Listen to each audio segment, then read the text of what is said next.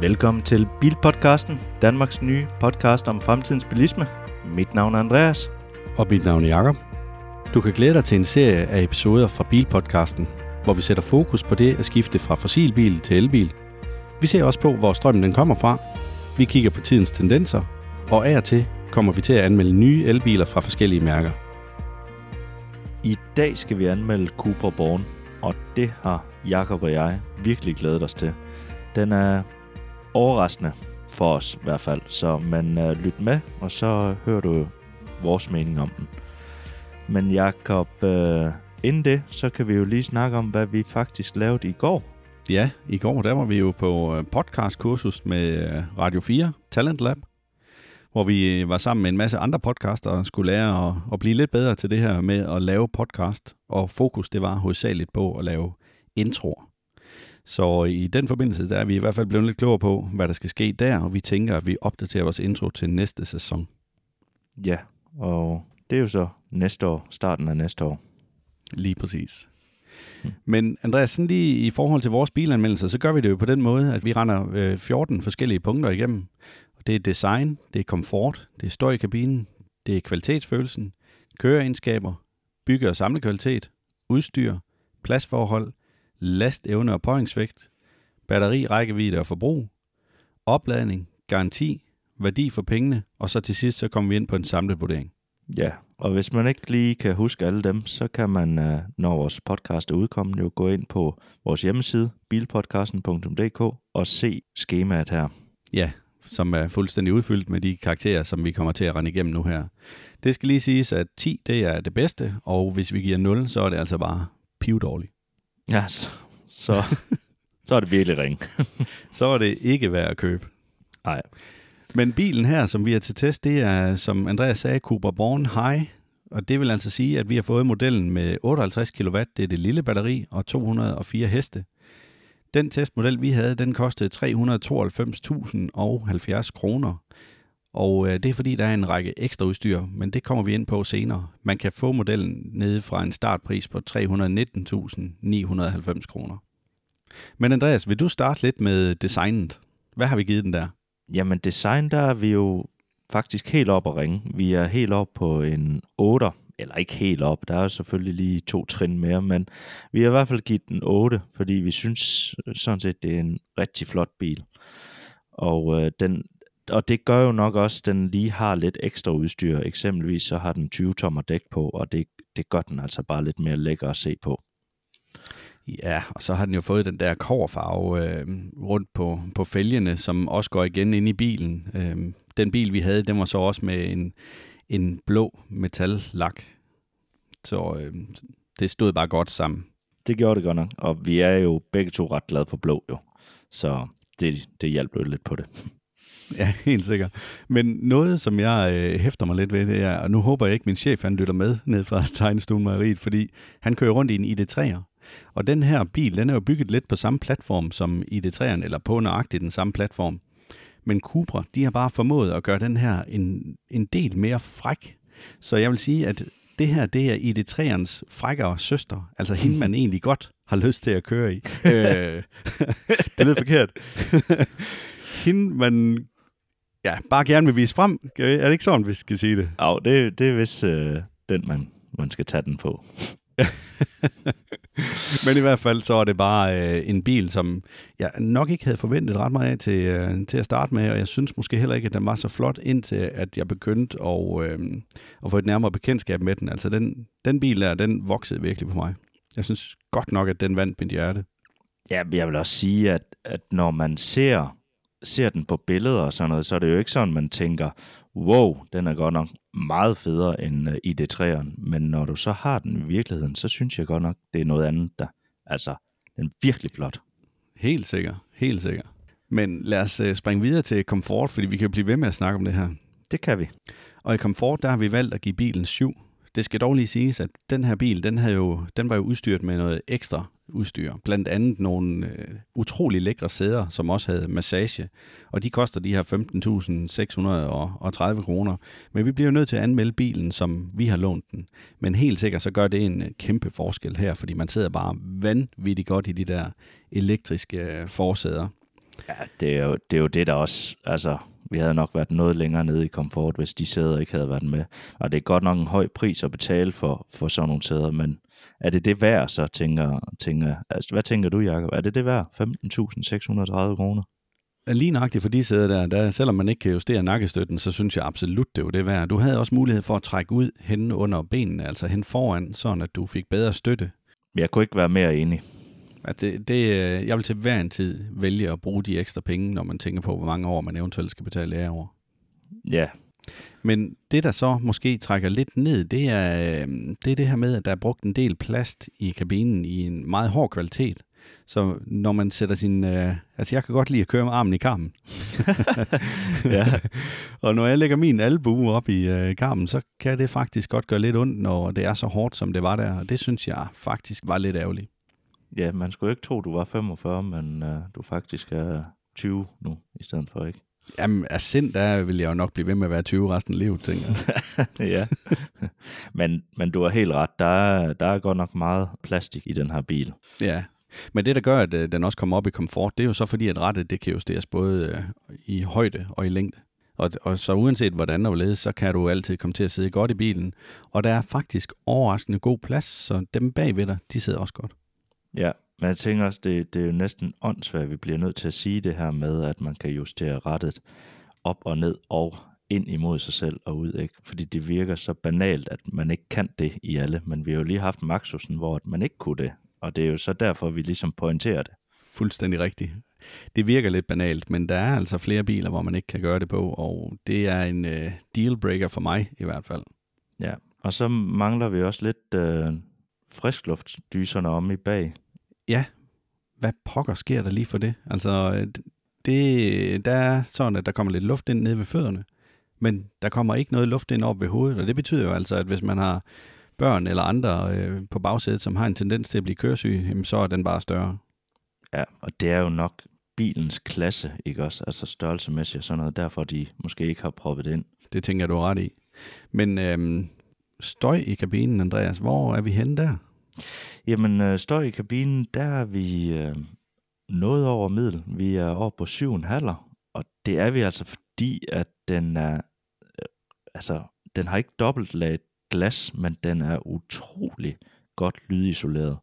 Og vi har taget nogle målinger på det, hvor vi kørte øh, 110, og der kommer den op på 83,5 dB. Det er altså rigtig godt, øh, og det er øh, på niveau med min, øh, min Tesla, som øh, har dobbelt lag glas i ruderne. Jamen, fuldstændig enig. Altså, jeg var vanvittigt overrasket over, hvor lidt det støjede i den bil her. Det, det må jeg bare sige. Det, jeg havde virkelig ikke forventet øh, så lidt støj, både fra dæk, men også fra vind, i en, øh, i en bil i den her prisklasse. Det synes jeg virkelig, de havde løst godt, Cooper. Ja, og det er bare det, man gerne vil have også, når man kører i en elbil, ikke også? At den ikke støjer særlig meget, især når du ikke har noget motorlyd og alt muligt andet. Så det er virkelig fedt. Helt vildt fedt, og det er helt sikkert med til, at, øh, at den smitter af på en, og man bare bliver glad for den bil her. Det tænker jeg også. Men kvalitetsfølelsen, som vi kommer frem til som det næste punkt, der ligger vi trods alt stadigvæk kun på 6. Øh, og øh, de har sparet lidt på de der lækre materialer i bilen. Selvom den var udstyret med de her bedre sæder, og der var noget ekstra lækker polstring på, ja, på nogle elementer af fordørene, øh, så kan vi bare ikke se igennem fingrene med, at der var mange hårde materialer. Blandt andet så føles rettet lækkert, men der var bare også noget hård plast på rettet, øhm, og der havde de måske tjusket lidt med finishen på det, så jeg følte faktisk lidt, at man kunne skære sig på det der plastik der. Ja, og det er jo ikke for, altså, altså selve rettet, hvor du holder ved for det meste, det, det var jo ret lækkert. Altså. Ja. Men, men du har ret, det er, når man lige sidder med sin hånd, og, og du har den nede i, i, i en dejlig øh, afslappet position, så skærer du dig lige på plastikket. Altså du skærer dig jo ikke ligesom, var det papir. Den er bare skarp. Øhm, til gengæld så, og det har også lidt med udstyr at gøre, øhm, det, det er jo en bil, som er udstyret med Bluetooth, så du kan ringe over bilen. Mm. Og det er ikke så meget det, at den har det udstyr, fordi det har ikke noget med kvaliteten at gøre, men kvaliteten af udstyret. Det var altså bare langt over middel. Altså her, der, når jeg ringede rundt til folk, så kunne de faktisk ikke høre, at jeg sad i en bil og kørte. Og det er jo både noget at gøre med, at det, det, det er en virkelig god mikrofon, men også, at der er så lidt støj i bilen, som vi påtalte tidligere. Ja, det er jo også en af de ting, der gør, at vi kommer over middel i den her. Det er lige de små finesser, den har med, med blandt andet sådan noget, hvor den bare gør det ufatteligt godt. Noget, som så er med til at trække ned på den her front, det er det her med, at øh, du kan styre altså varmen op og ned i temperatur på et center-display. Der er øh, altså et center, det er faktisk nogle fysiske knapper, der er under selve skærmen på midten. Men der er ikke lys i de funktioner, og de styres med sådan en slider-funktion. Så det vil sige, om natten, når du skal skrue op og ned, jamen det, det var nærmest umuligt at finde ud af, hvor du skulle øh, trykke hen. Det var, det var fuldstændig sort, det område. Ja, det er ret uheldigt. Er det ikke også Ja, der, det- hvor, hvor der var piano? Jo, jo, der var pianolak. Ja, ja. Det, det er jeg ikke særlig vild med, men altså, det er jo en smagssag. Så Ja, det er det. Det bliver bare fedt fra en kant af, det er helt sikkert. det må man sige. Hvad, ja. Jakob, har du ellers mere til kvalitetsfølelse? Fordi ellers vil jeg gå videre. Lige en sidste ting vil jeg sige. Ja. Displayet, det var bare langsomt. Ja. Så, så, og det blev jeg frustreret over flere gange, fordi der var nogle gange, hvor man kunne trykke på nogle funktioner på øh, det der display, hvor du nærmest styrer det hele med, og, og det reagerede bare ikke. Men ellers, øh, Det havde jo været okay i en bil, der var 10 år gammel nu, ikke også? Altså, at den ligesom man godt kunne føle, okay, den er, den er langsom, og det er der en grund til. jeg kan ikke lade være med at tænke på, hvad sker der, når det er sådan, at, at de opdaterer systemet, og der bliver lagt mere og mere i det system. Altså på et tidspunkt, der bliver den jo lige så langsom som en telefon, der er fire år gammel. Ja, det, det er ret uheldigt. Ja, det må man sige. Og det, jeg vil jo næsten sige, at den er lige så langsom som en 4 år gammel telefon nu, jo. Ja, det er rigtigt. Så vi, uh, vi snakker otte år, ja. og der er de ubrugelige. ja, det er de godt nok. Ja, medmindre vi hopper helt tilbage til de gode gamle øh, Nokia 3210'er. Ja. de virker stadig. Ja, det fungerer sgu. Og de kan også holde batteri. Ja, lige præcis. Men øhm, jeg tænker, at jeg, øh, jeg tager køreegenskaber her. Og der er vi altså langt op. Vi er oppe på en 8. Og det er simpelthen, den føles som en rigtig fed go-kart at køre rundt i, uden at man får ondt i ryggen og, og er træt af at køre rundt i den her. Det er totalt godt afbalanceret ved, i, i min verden. Ja, altså Cupra er jo en udspringer af Seat, hvor, øh, hvor det i gamle dage, der var Cupra-modellerne Seats sådan sportslige biler.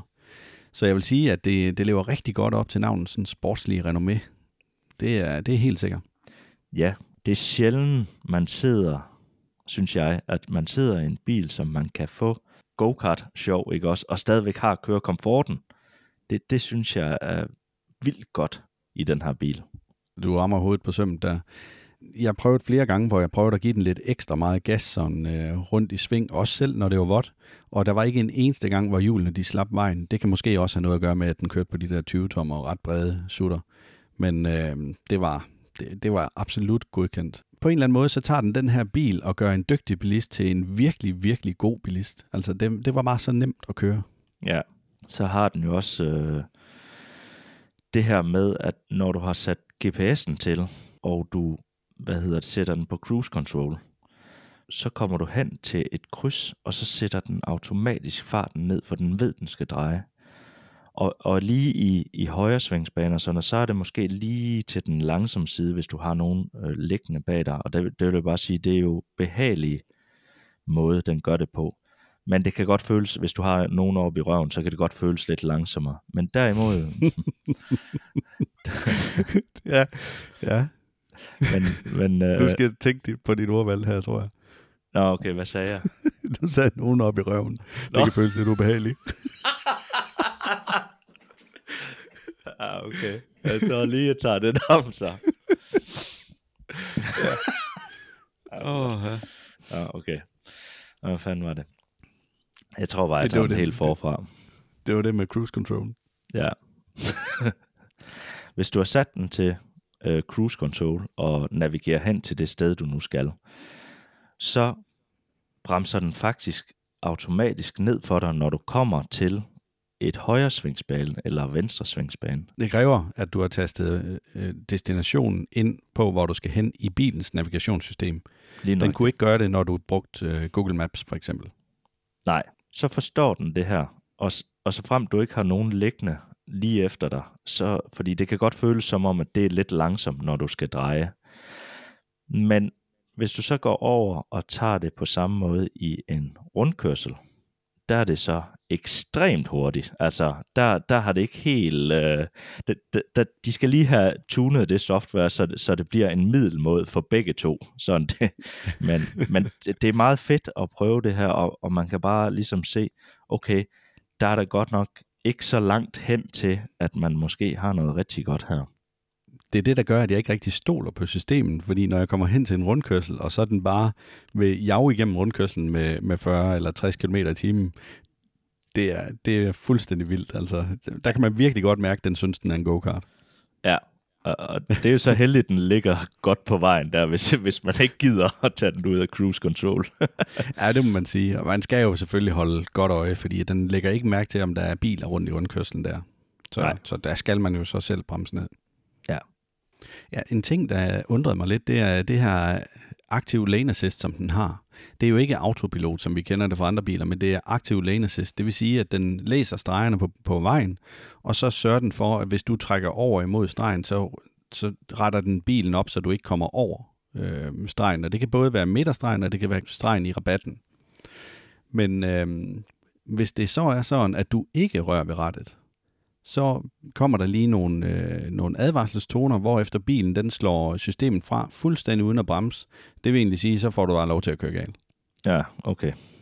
Og det synes jeg, det er lidt uheldigt. Ja. Men det trækker ikke ned på køreegenskaberne. Det er bare nogle af de ting, vi har øh, fundet ud af med de forskellige hjælpemidler, der er på bilen. Ja, den kan det... jo for eksempel også øh, selv justere farten efter de læste vejskilte, som den genkender, og den genkender nærmest alle vejskilte, at jeg kom til. Så, så det fungerede bare til UG, og det, det passer helt perfekt med, at du faktisk lige så langsomt ruller ned, så du rammer de der 50, når du rammer vej, altså by, bykantskiltet. Og øh, når du så kører ud af igen, så accelererer den fra, når du, når du kører forbi skiltet og så op. Og den ja. kunne endda se det ved vejarbejde, som ikke er, er skiltet, den jo egentlig kender til i forvejen fra, fra dens navigationssystem. Ja, der hvor den sætter farten ned mod byen, det fungerer jo rigtig godt, men så kan man også godt være sådan lidt, man plejer jo lige, når man kan se skiltet, ikke også måske 50 meter før skiltet, så begynder man at accelerere lidt opad, når man kører ud af, af den zone, man nu er i. Ja, og, jeg kan, og det må man jo egentlig ikke. Altså Nej. i princippet, så skal du jo vente indtil der, så hvis politiet står der, så kan du jo få en fartbøde, hvis du gør det. Så jeg kan godt forstå, at de har lavet det, som de har gjort. Helt sikkert, men, men når du så har nogen liggende bag dig igen, ikke også, så, så kan de jo godt være sådan lidt irriteret over sådan nogle ting. Ja, men du skal lade være med at blive så presset som bilist, Andreas. Det går ikke. Nej, det er rigtigt. så. øhm, jeg springer videre, hvis du ikke har mere til køreegenskaberne. Det tænker jeg ikke. Jeg synes, vi runder den rimelig fint. Yes, så tager vi bygge- og samlekvaliteten. Og bygge- og samlekvalitet, der ligger vi på 6,5 og det er simpelthen fordi, at vi synes, bilen den er ganske fint bygget. Der er ikke noget, der knager og brager i kabinen. Det eneste, vi ligesom har at sætte en finger på, det er det her med afstanden imellem døre og bagsmæk og motorchassis, samt, øh, eller motorhjelm og chassiset. Den er ikke ensartet. Altså, der var nogle steder, hvor vi målte helt op til 1,5 mm forskel i flugten. Men det er ikke så slemt, så der kommer øh, vand ind igennem sprækken under kørsel, som, altså ved dørbankerne, som, som vi for eksempel kender fra din bil, Andreas. Ja, det, det behøves du ikke. Det er, jo, det er jo bare for, at man også lige får vasket den ordentligt derinde, at den gør det. Det er jeg sikker på. Jamen, når jeg åbner dørene til din bil, så synes jeg ikke, det ligner, at den er vasket ordentligt. Jeg synes bare, det ligner, at der kommer skidt ind. Det er jo... Jeg ved, at der må være en mand, der har fri der, som, som har glemt at få gjort det. ja, det kan være. Det kan være. Men øh, er du enig i, at... Øh... Ja, altså, jeg synes jo egentlig, at den er... Det er den er rigtig fint bygget, så jeg, jeg er faktisk ret enig med dig. Så jeg synes egentlig bare, at vi skal gå videre til udstyr, som der nok er mange, der er rigtig interesseret i, hvor vi lander på 6,5. Og det gør vi, fordi at skærmen simpelthen er så langsom, og, og den ikke rigtig reagerer øh, så hurtigt, som vi havde forventet og i sådan en bil, der er fra 2022. Men altså, jeg vil lige prøve at oprids de her ekstra udstyr, den har, vores bil, som vi har haft til prøve. Og den øh, kommer altså med 20 tommer fælge, head-up display, Alcantara beklædet sæder med massage, panorama glastag, pilot elpakke, og det er altså det her 360 graders kamera, parkeringsassistent med mere. Og så har den noget, der hedder Tech M-pakke, og det er oplyste dørhåndtag og trådløs opladning af mobiltelefonen. Og så kommer vi til de to sidste. Det er tonede ruder i bag og specialfarven i Aurora Blue. Og jeg vil sige, den der ligesom overrasker mig mest, at den ikke bare er en standard, det er den her trådløs opladning af en mobiltelefon. Det fatter jeg simpelthen ikke, at det, er, det skal være øh, med i en tech-pakke. Hvad tænker du der, Jacob? Nej, men det vil jeg da give dig ret i. Det synes jeg, der lyder utrolig underligt. Men de andre ting kan jeg selvfølgelig godt forstå, at det er tilvalg. Men vi ser bare mange andre bilmærker, hvor rigtig meget af det her udstyr, det bare er standard. Ja. Når man lige læser den udstyrsliste op der, så er det jo faktisk lidt underligt, at vi kun har givet den 6,5. Men som du jo også begrundede, så var det jo på grund af den langsomme skærm der. Jeg synes egentlig, det er, det er fair nok, at den øh, skal ligge dernede. En anden ting, der også trækker ned, det er det her 360-graders kamera, som de godt nok har, men det er altså ikke i særlig god kvalitet. Altså, og der fornemmer man også lidt forsinkelse på. Så det duer ikke, hvis du skal til at parkere efter det, og så er der forsinkelse på, så ender du med at køre ind i en, fordi du først ser det for sent. Nej, det er simpelthen, det vil være frygteligt jo. Altså, at, ja. at der lige kommer sådan nogle lag. Og jeg har faktisk, øh, jeg har læst om det også øh, på øh, Tesla, de havde også lige pludselig på et tidspunkt, hvor deres kamera, de laggede helt vildt. Det er mm. frygteligt, mm. at, at det kan man så ikke rigtig bruge til så meget, altså når de først gør det. Ved man, hvorfor de gjorde det?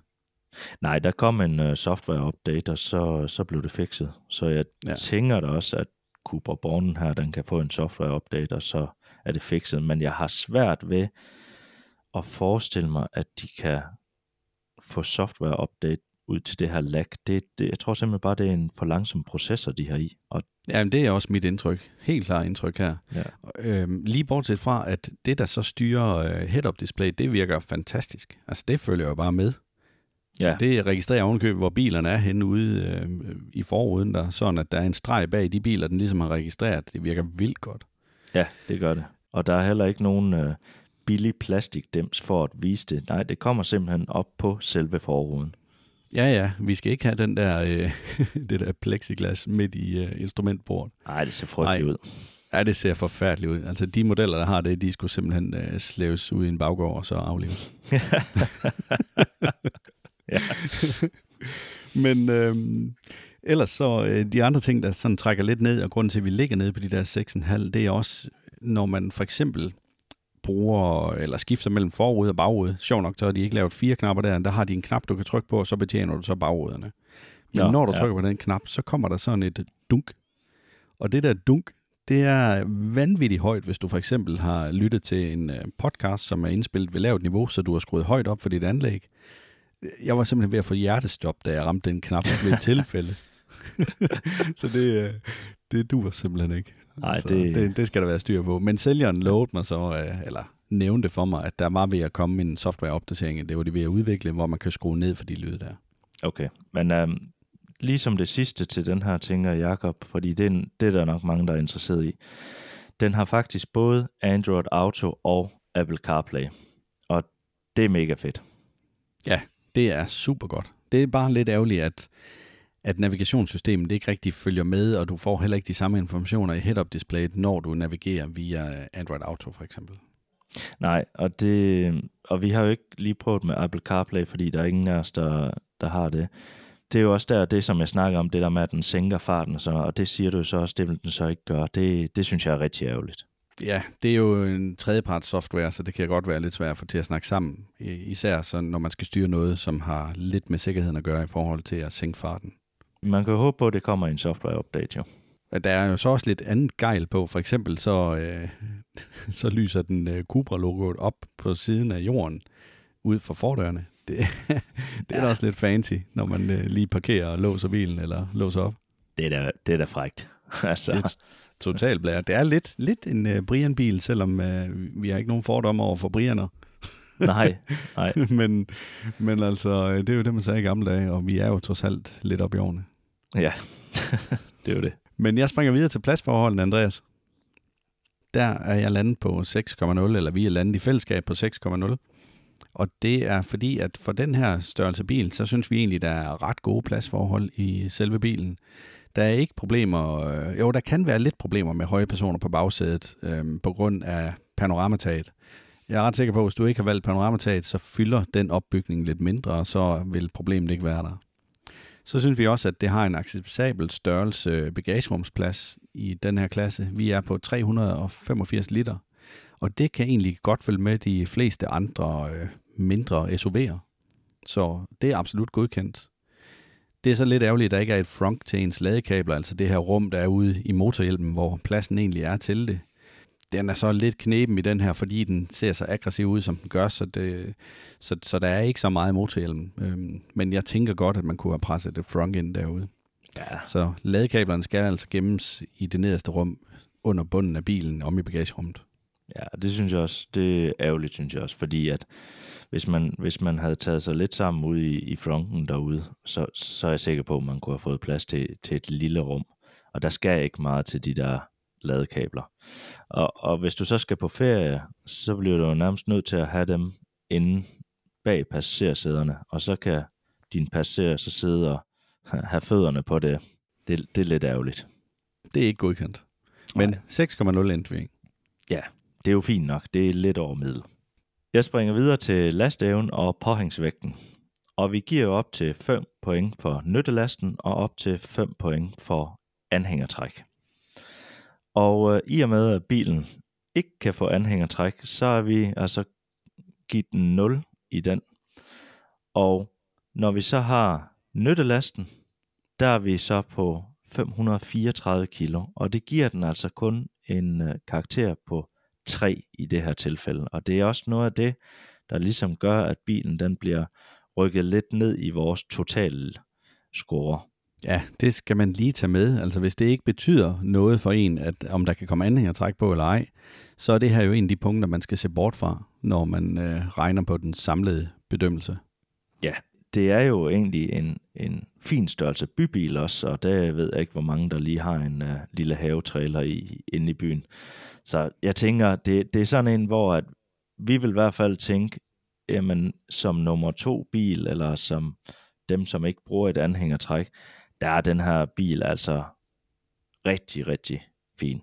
Ja, altså det, ja, det er sjovt, du siger det, fordi det havde jeg jo egentlig ikke spekuleret over. Jeg, jeg kunne da godt tænke mig den her bil. Jeg er ret vild med den her bil. Men øh, jeg kan ikke undvære et anhængertræk, så, så det er jo så et no-go for mig. Ja, og det er jo så også øh, det, der gør, at vi er langt ned. De skal jo i hvert fald lige, øh, jeg tænker halvdelen af Danmarks befolkning fra der. Ja, det, det, ja, det ved jeg ikke. I hvert fald, øh, i hvert fald det halv, halvdelen af Jylland. ja, det er rigtigt. Og måske det meste af Jylland. Ja. Det må så. vi godt sige, vi kommer jo selv fra Jylland. Ja, ja. Så har vi ikke trådt ja. nogen over tæerne. Nej, det er vigtigt lige at få med. Ja. Jeg springer videre til batteristørrelsen, rækkevidde af forbruget. Og der ligger vi på 5,0. Og i forhold til batteristørrelsen i den her bil, der har vi fået den model stillet til rådighed med 58 kWh. Den findes også i en 77 kWh, som hedder e-Boost, som netop er kommet på markedet, som kører væsentligt længere. Men vi bedømmer altså ud fra det lille batteri. Og rækkevidden den er oplyst i øh, V eller WLTP-normen øh, til 424 km. Men jeg opnåede altså kun en rækkevidde på 294 km. Det er 69 procent af det oplyste, og det synes jeg var totalt skuffende. Og jeg kørte ovenikøbet med den køreprofil slået til, som hedder Range, for at opnå bedst mulig rækkevidde. Vejrforholdene under min test, de var øh, 7-9 grader, og det blæste ikke ret meget. Og der var 100% tør vej under hele, for, eller under hele testen.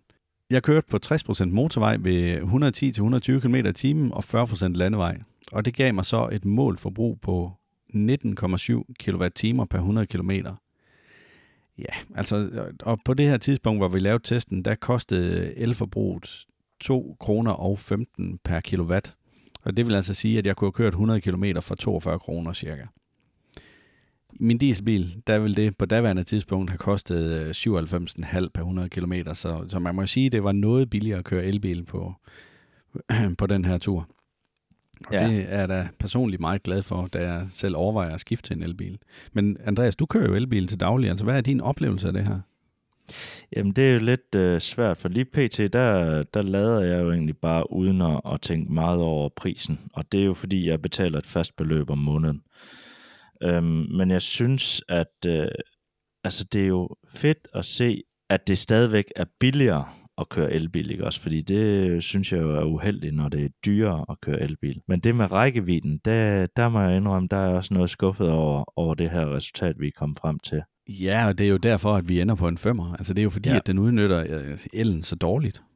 Ja, og det er jo bare, det tænker jeg bare, det er no-go i dag. Altså de nye biler, der kommer nu her, der gør de også alt for vindmodstand øh, og prøver at minimere det. Så jeg, jeg er noget overrasket over, at det, det faktisk er, ja, det er jo over 100 km, den mister. Og, og man sige temperatur 7-9 grader. Jeg ved godt, du har varme på i kabinen og sådan noget, men men vi kører jo altså, som man vil køre i en helt almindelig bil. Altså, det er jo ikke sådan, at vi, vi slår fra, bare for at prøve at få den til at køre længere. Altså, det, øh, jamen, jeg, kører, jeg synes, jeg kører fornuftigt, og, øh, og forsøger rent faktisk at få dem til at køre så langt som muligt. Øhm, jeg laver heller ikke nogen accelerationstest under øh, rækkevidde forsøget. Men det skal lige siges, at den her bil, den er jo også født med de her 20-tommer, eller vi fik den leveret med 20-tommer alufælge. Ja. Og der har jeg bare set flere forskellige test, hvor det, at du skifter fra 18 tommer til 20 tommer dæk, det betyder, at du i gennemsnit mister 11 procent af din rækkevidde.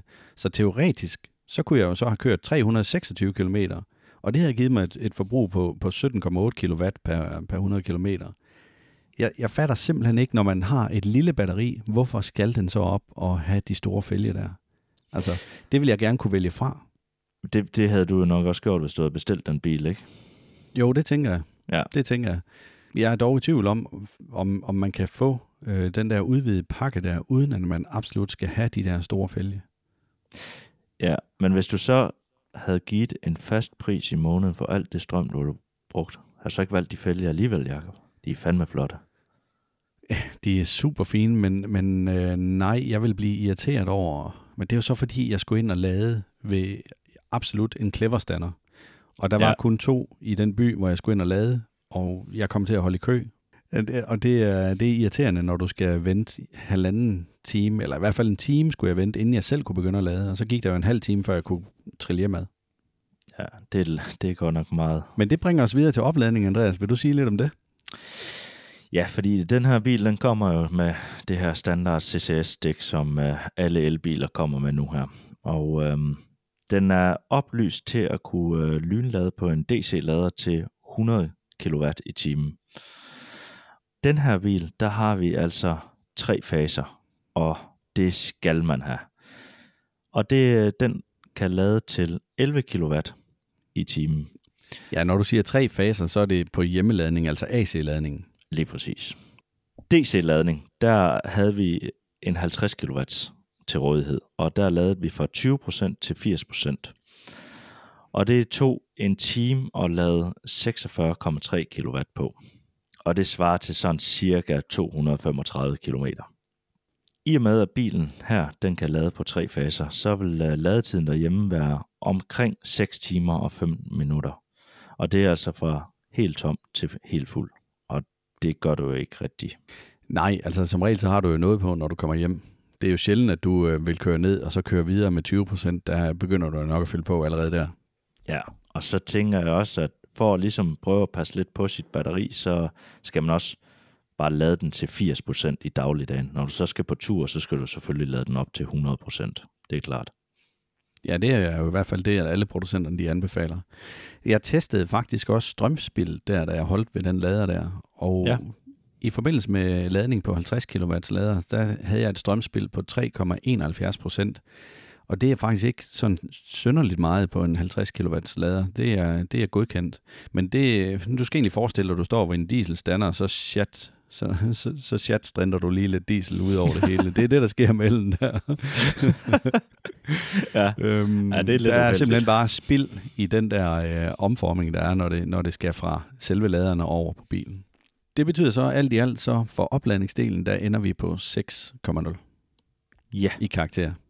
Ja. Jeg springer så videre til garantien, og der ender vi også på 6,0. Og Cupra, de giver en fabriksgaranti på 5 år eller 100.000 km, alt efter hvad der kommer først. Der er 3 års karosserigaranti, Og batteriet, det her, i det her tilfælde på de 58 kWh, der giver man en garanti på 8 år eller 160.000 km. Og det er igen alt efter, hvad der kommer først. Grunden til, at den ligger på 6, det er fordi, at der er andre fabrikater derude, som har en væsentlig bedre garanti, og derfor så kan vi ikke komme højere op end det her. Men Andreas, hvad tænker du om øh, bilen her, value for money, altså næsten 400.000 for en Cooper Born med det udstyr, som vi lånte. Er, er det godt eller skidt? Ah, det er, det, det er i den høje ende, og det er også derfor, at vi lander på en uh, lige under middel her, på en 4,5 karakter. Fordi med MG, de er lige landet med deres MG4 her, og den koster 285.000. Og det er altså noget mindre, og det er alt i udstyr, du får i den. Så det er også derfor, vi lander sådan forholdsvis lavt i den her. Fordi øh, der er ikke nogen tvivl om, at vi synes, at den her bil er rigtig fed. Men den er dyr. Den er meget dyr. 100.000 kroner er der alligevel ned til MG'en. Det, er, det kan du altså få ret meget for. Men jeg har dog været vanvittigt glad for den bil her.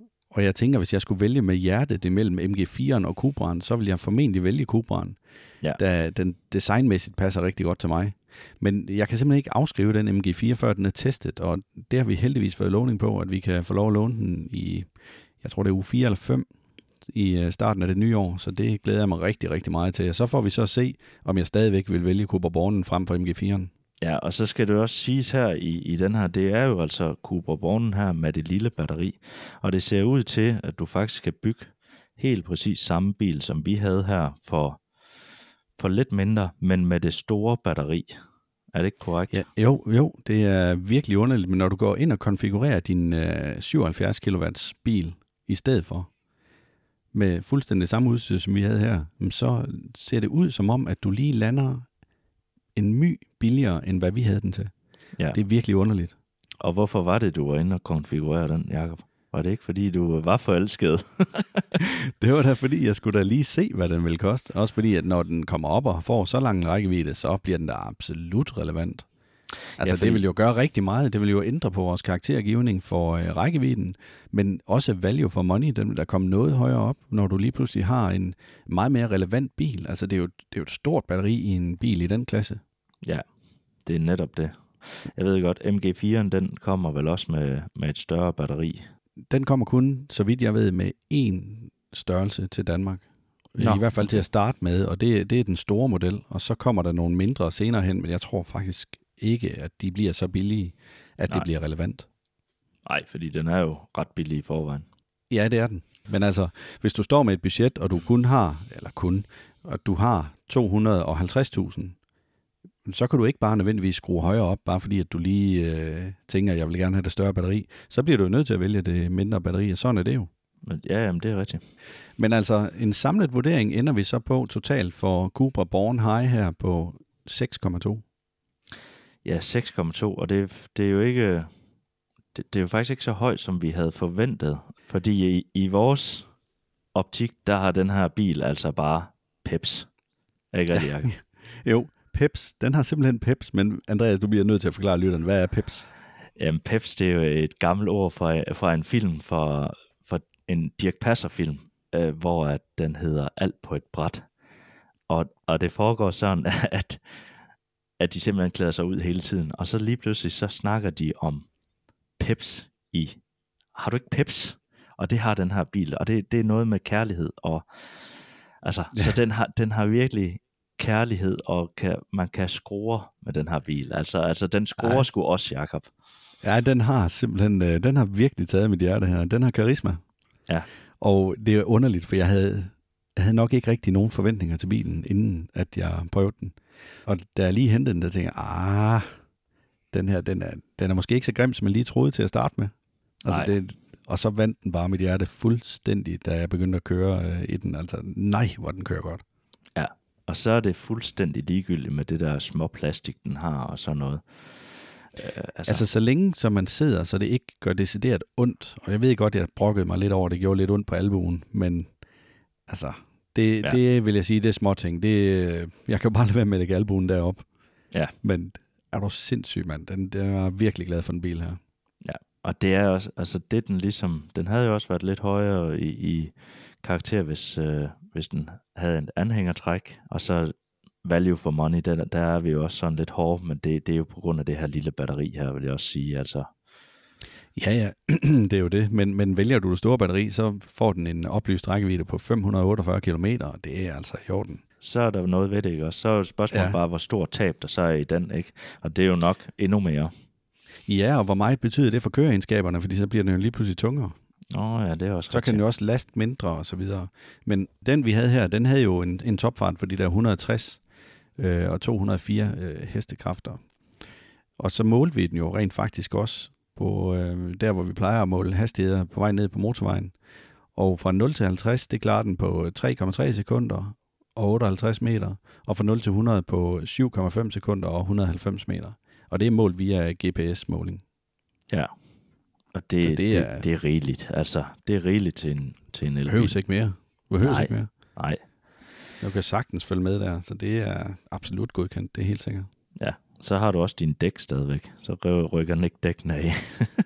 Nej, det gør den jo ikke, fordi den, den satte den jo ikke rundt jo overhovedet jo, så Nej. nej. det var, det var, nej, altså, det det er stadigvæk sådan, når jeg ser den bil, så, ah, den kunne jeg bare godt tænke mig. ja, dit plastikkort, det sidder ret langt op i af lommen til at køre det igennem. ja, nej, det gør det, det gør det ikke endnu, men øh, den, den tog virkelig mit hjerte, det må jeg bare sige. ja, den, Nå, men nu skal vi passe på, at vi ikke øh, skamroser den. Ja, Andreas, næste gang, der har vi så til gengæld fået fat i en øh, Mustang Mach-E. lige præcis. Det er en bil, jeg virkelig glæder mig til. Det gør jeg også. Altså, øhm, det, det, det er spændende, fordi at den har jo så højden, øh, SUV'en i kontra Ja. ja. den her, ikke også, der er lidt lavere. Den er praktisk, og det er jo spændende, om du kan få de samme køreegenskaber ud af, af en SUV. Altså, Mustang har jo altså været et legendarisk mærke så, øh, og ja. Ja. inden for amerikanske sportsvogne. Jeg ved godt, at amerikanske sportsvogne de er måske lidt bløde i det osv., men, men jeg forventer mig, at der er en bil, der er godt afstemt her.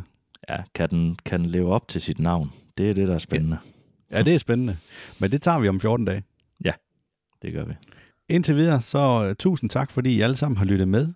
Hvis I har nogle ønsker til nogle biler, vi eventuelt skal anmelde i fremtiden, så hop ind på vores hjemmeside eller vores øh, Facebook, som er Bilpodcasten. Og hjemmesiden det er også www.bilpodcasten.dk, og der kan I også finde flere informationer om os og kontakte os. Kør forsigtigt derude. Tak fordi du lyttede med. Gå ikke glip af næste episode. Tryk på følg eller abonner. Stil eventuelt et spørgsmål på vores Facebook-side, Bilpodcasten. Og så snupper vi en af de spørgsmål i et senere afsnit. Indtil da, ha' det godt derude.